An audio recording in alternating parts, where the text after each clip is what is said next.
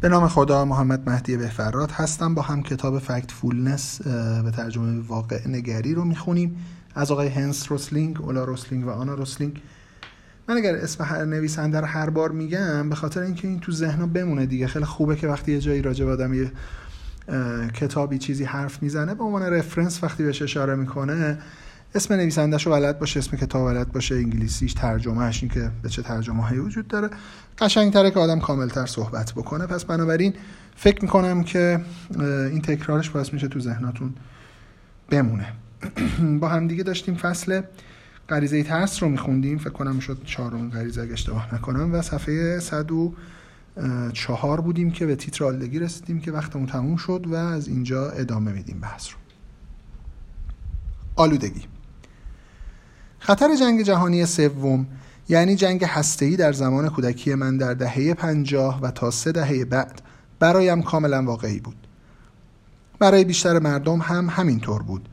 تصاویر قربانیان هیروشیما جلوی چشمهایمان بود و در اخبار تصاویر ابرقدرت‌ها در حالی به نمایش گذاشته می‌شد که مثل بدنسازان عضلات هسته‌ای هسته‌ایشان را به رخ می‌کشیدند و پشت سر هم بمب‌های اتمیشان را آزمایش می‌کردند.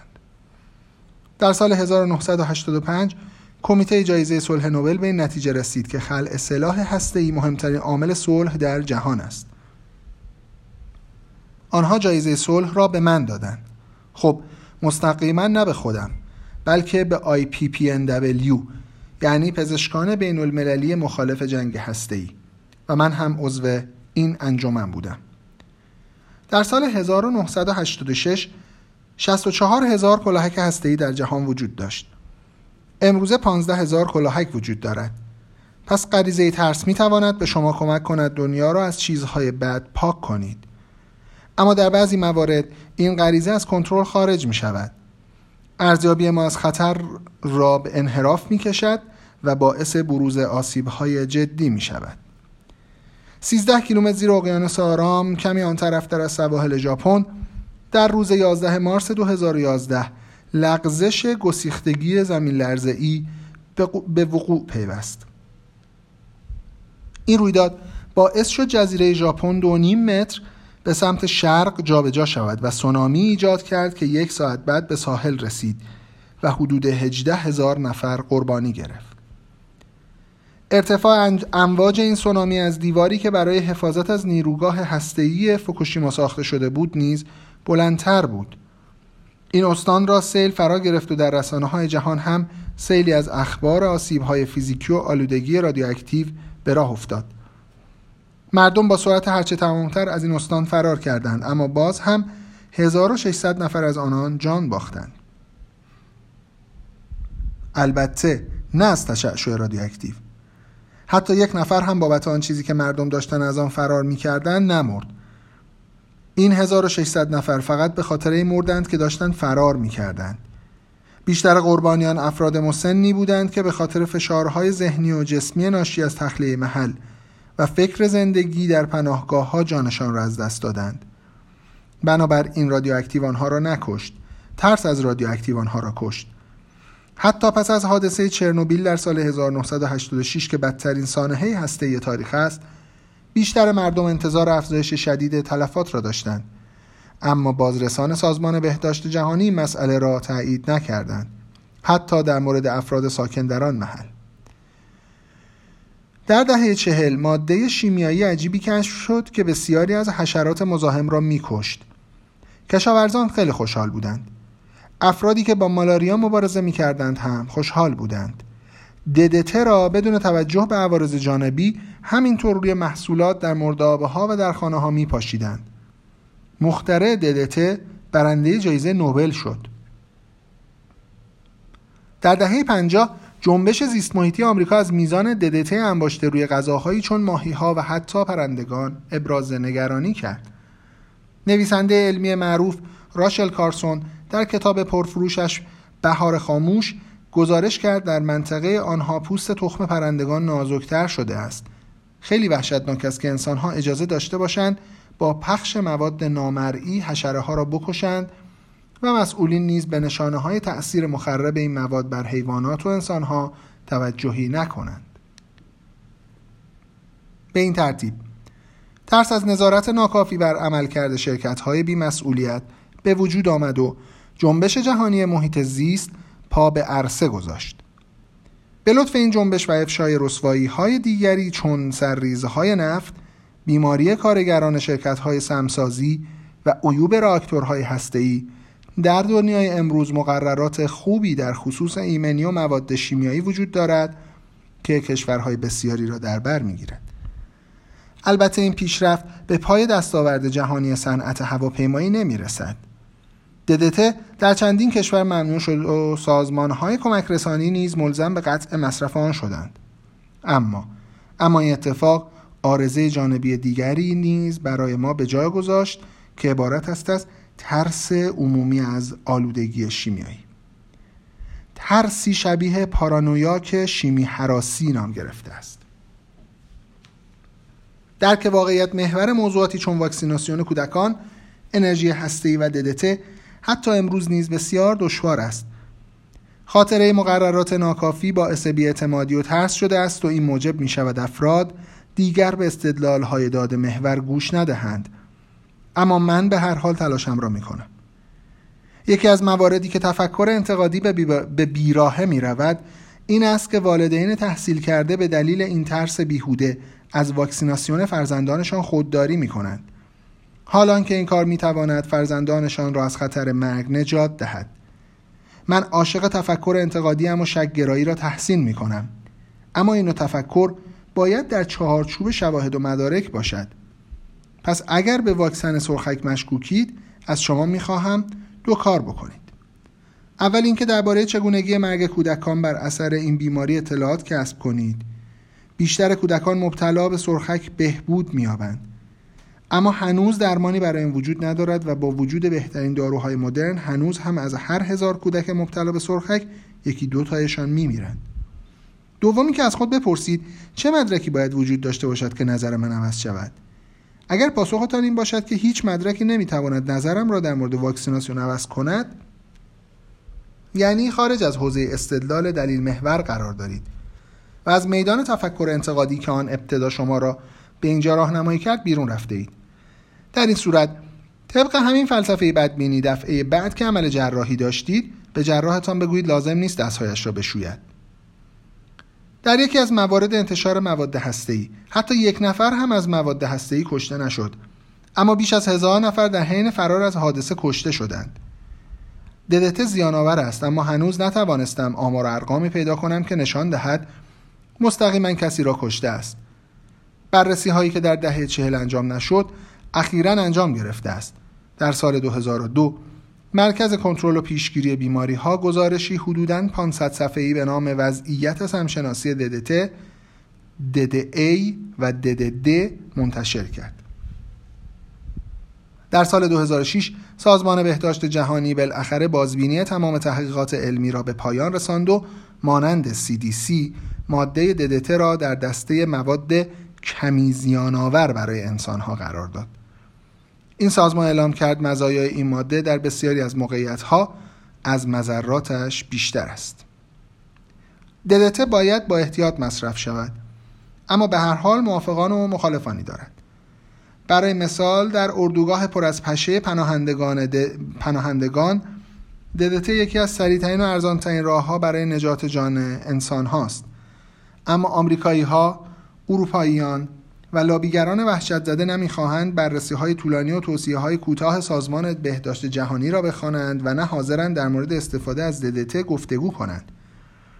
این یعنی بعضی سازمان‌های کمک رسانی که به حمایت‌های مردمی وابسته‌اند از راهکارهای مستدلی که زندگی انسان‌ها را نجات می‌دهد اجتناب می‌کنند. پیشرفت‌هایی که در زمینه مقررات حاصل شده به دلیل افزایش تلفات نبوده است، بلکه به خاطر ترس بوده است.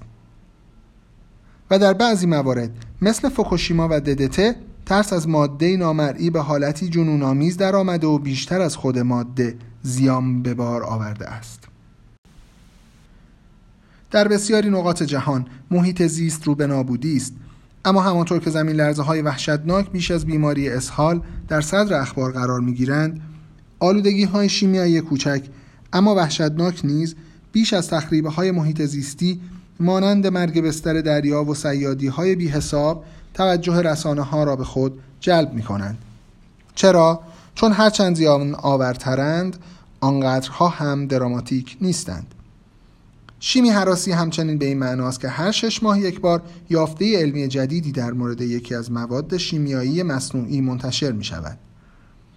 بر اساس این گزارش ها مقادیر اندکی از این ماده در غذای ما وجود دارد که اگر سه سال هر روز از آن مصرف کنیم کشته خواهیم شد. در این مرحله افراد تحصیل کرده با چهره های نگران و با لیوان شراب قرمز در دست در مورد این موضوع بحث می کنند. به نظر می رسد در این مباحث صفر بودن میزان تلفات اهمیتی ندارد. ترس تنها به دلیل ماهیت شیمیایی مواد نامرئی ایجاد شده است. خب حالا بپردازیم به جدیدترین و مهمترین ترس دنیای غرب: تروریسم. اگر تنها یک دسته از آدم‌ها به قدرت غریزه ترس پی برده باشند، آنها خبرنگاران نیستند، تروریست‌ها هستند. از اسمشان پیداست، ترور به معنای ترس است و در واقع همان چیزی است که آنها به دنبالش هستند. آنها با استفاده از ترس‌های ابتدایی ما، مثل ترس از آسیب‌های جسمی، ترس از گیر افتادن و ترس از مسموم یا بیمار شدن، به هدفشان میرسند. در میان روندهای جهانی در خصوص منفی نگری که در فصل دوم مطرح کردم، تروریسم یکی از استثناءات است. وضعیت تروریسم در جهان رو به وخامت است. پس آیا حق دارید از آن بترسید؟ خب اولا تروریسم در سال دو هزار و شانزده تنها مسئول پنج صدم درصد از تلفات جهان بوده است. پس پاسخ منفی است. ثانیاً بستگی دارد در کجا زندگی می‌کنید. در دانشگاه مریلند آمریکا گروهی از محققان اطلاعات مربوط به وقایع تروریستی جهان را که از سال هزار و نهصد و هفتاد تا کنون در رسانه‌های معتبر به ثبت رسیده جمع آوری کردند. نتیجه این تلاش‌ها بانک اطلاعاتی تروریسم جهانی است که شامل جزئیات هفده هزار حادثه تروریستی می‌شود. این بانک اطلاعاتی نشان می‌دهد در بازه ده ساله بین دو هزار و هفت تا دو هزار و شانزده تروریست‌ها در سراسر دنیا صد و پنجاه و نه هزار نفر را کشتند. یعنی سه برابر کشته‌های دوره ده ساله قبلی. در اینجا نیز مانند مورد ابولا وقتی عددی دو یا سه برابر می‌شود باید نگران شویم و ببینیم واقعاً معنایش چیست. شکار داده‌های تروریسم. در این بخش از کتاب تمام روندها به سال دو هزار و شانزده ختم می‌شوند. چون دو هزار و شانزده آخرین سالی است که داده‌هایش در بانک اطلاعاتی تروریسم جهانی وجود دارد. محققان با بررسی منابع مختلف شایعات و اطلاعات نادرست را از هر مورد حذف می‌کنند تا وارد بانک اطلاعاتی نشود و این مسئله باعث تأخیر زمانی می‌شود. این فرایند علمی خوبی است، اما به نظرم عجیب است چون در مواردی مثل ابولا و انتشار دیوکسید کربن که بعداً در موردش صحبت خواهم کرد، باید به جای اصرار اصرار بر داشتن اطلاعات کامل سعی کنیم با سرعت هرچه تمامتر اطلاعات را به روز رسانی کنیم. در غیر این صورت از کجا متوجه میشویم تروریسم در حال افزایش است یا نه؟ ویکیپدیا مقالاتی دارد که در آنها فهرست‌های بلند بالایی از حملات تروریستی اخیر در سراسر دنیا وجود دارد. داوطلبان با سرعت خارق العاده، یعنی دقایقی بعد از انتشار اخبار، آنها را به روز رسانی می کنند. من ویکیپدیا را دوست دارم.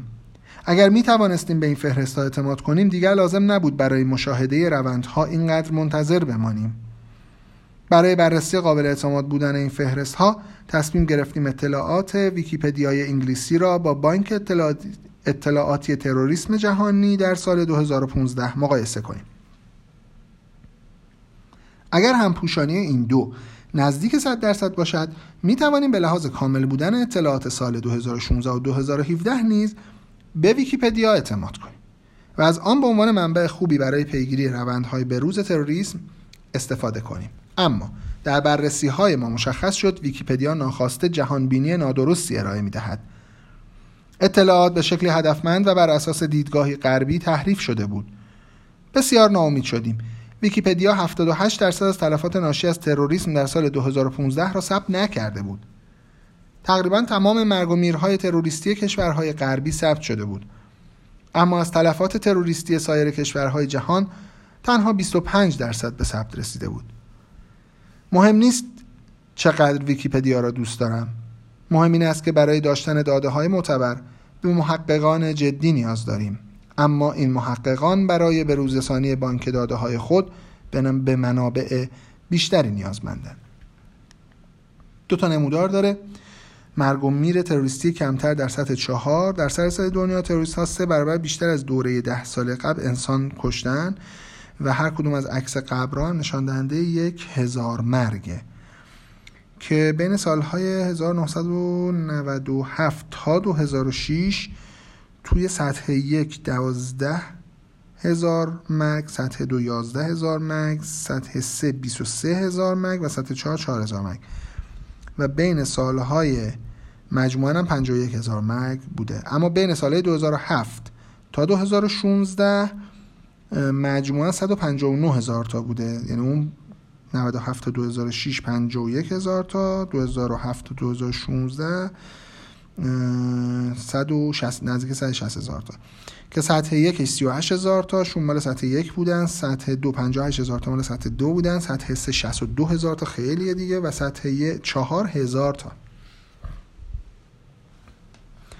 اما با اینکه تروریسم در جهان افزایش یافته است، در سطح چهار کاهش داشته است. از سال دو هزار و هفت تا دو هزار و شانزده تعداد تلفات تروریستی کشورهای سطح چهار در مجموع هزار و چهارصد و سی و نه نفر بوده است. در ده سال قبل از آن چهار هزار و سیصد و پنجاه و هشت نفر کشته شده بودند. در این بازه بزرگترین حمله تروریستی طول تاریخ، یعنی حادثه یازده سپتامبر دو هزار و یک نیز اتفاق افتاد که دو هزار و نهصد و نود و شش نفر در آن کشته شدند. اگر این قربانیان را در نظر نگیریم، میزان مرگ و میر در دو بازه ده ساله مذکور در کشورهای سطح چهار ثابت مانده است. در کشورهای سطح یک، دو و سه که تل... دو و سه است که تلفات ناشی از تروریسم افزایش تروریسم افزایش چشمگیری داشته است. بیشتر این افزایش ها به پنج کشور عراق که نصف تلفات تروریستی را به خود اختصاص داده است، افغانستان، نیجریه، پاکستان و سوریه مربوط می شود. تلفات تروریستی کشورهای ثروتمند، یعنی کشورهای سطح چهار، تنها نه دهم درصد کل تلف... تلفات تروریستی دوره دو هزار و هفت تا دو هزار و شانزده را تشکیل می دهد. در قرن حاضر این پدیده در این کشورها کاهش یافته است.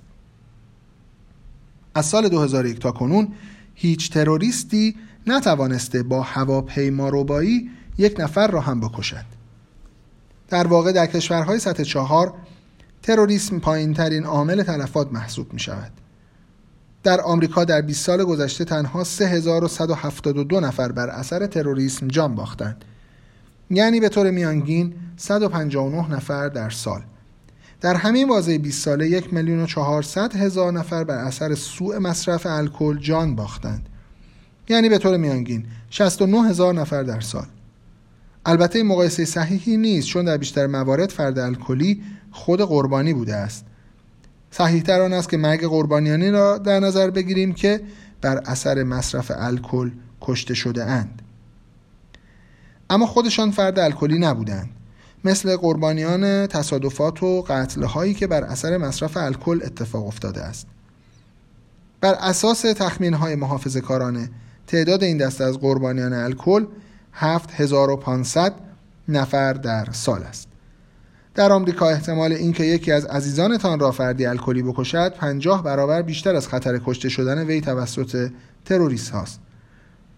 اما وقایع تروریستی در کشورهای سطح چهار پوشش رسانه‌ای در کشورهای سطح چهار پوشش رسانه‌ای وسیع پیدا می‌کند که قربانیان الکل از آن محرومند. همچنین کنترل‌های امنیتی آشکار در فرودگاه‌ها این خطر را بسیار پایین می‌آورد و البته موجب احساس افزایش خطر در افراد می‌شود.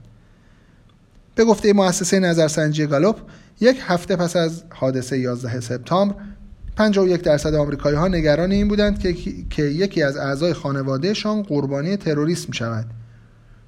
چهارده سال بعد این رقم همچنان ثابت است. پنجاه و یک درصد مردم امروز نیز همان اندازه میترسند که یک هفته بعد از پایین آمدن برج‌های دوقلو میترسیدند. ترس در مقابل خطر، ترسیدن در زمان مناسب.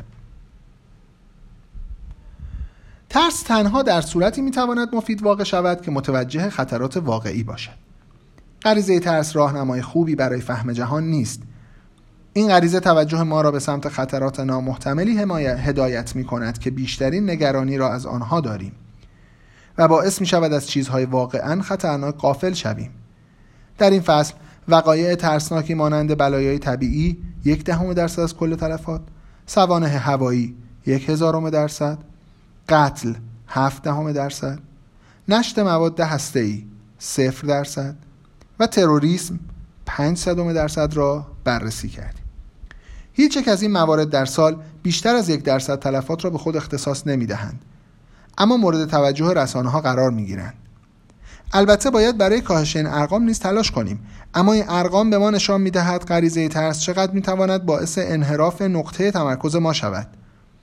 برای اینکه بفهمیم واقعاً باید از چه بترسیم و چطور از عزیزانمان در مقابل خطر محافظت کنیم، باید غریزه ترس را سرکوب و آمار واقعی تلفات را حساب کنیم.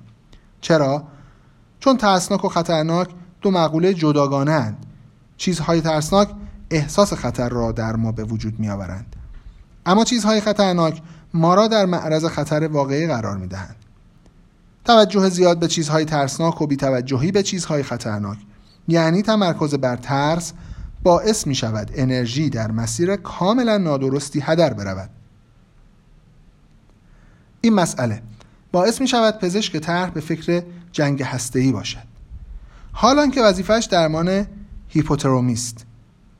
باعث می شود همه جهان بر زمین لرزه تمرکز کنند یا بر سقوط هواپیما و مواد نامرئی، در حالی که میلیون ها نفر دارند از وبا می میرند و بستر دریا دارد تبدیل می شود به نوعی بیابان زیر بیابان زیردریایی. دلم می خواهد از خطرات مهم امروزی بترسم، نه خطرات گذشته و مربوط به دوره تکامل من. و اما خلاصه خلاصه این فصل، واقع نگری. واقع نگری یعنی بدانیم چه زمانی داریم به چه چیزهای ترسناک توجه می کنیم و به یاد داشته باشیم این مسائل لزوما مسائل خطرناک تری نیستند. ترس طبیعی ما از خشونت، اسارت، مسمومیت باعث می شود به صورت نظاممند این خطرات را بزرگ نمایی کنیم. برای کنترل غریزه ترس خطرات را محاسبه کنید. دنیای ترسناک، ترس در برابر واقعیت. دنیا از آن چیزی که واقعا هست ترس، ترسناکتر به نظر می رسد، چون آنچه در موردش می شنویم دقیقاً به دلیل ترسناک بودنش گزینش شده است، حال یا توسط رسانه ها یا صافی توجه خودمان. ریسک مساوی خطر به اضافه قرار داشتن در معرض. خطری که چیزی برای شما ایجاد می کند به اینکه چقدر احساس ترس در شما ایجاد شده است ربطی ندارد. خطر در واقع ترکیبی از دو چیز است: چقدر خطرناک است، چقدر ما در معرض آن قرار داریم. آرام باشیم و دوباره ادامه دهیم. وقتی میترسیم دنیا جور دیگری به نظر ما میآید. تا ترس و اضطراب فروکش نکرده است تا حد امکان نباید تصمیمی بگیریم. پایان صفحه صد و یازده و پایان فصل چهارم که غریزه ترس بود. انشالله فصل پنجم که غریزه اندازه هست که عکس فیل و آیکون فیل هم برش درست کرده، برای هر کدوم اینه آیکون داره. جلد کتاب رو نگاه بکنید، اون ده تا غریزه رو با ده تا آیکون گذاشته، همون عکس جلد کتاب کرد.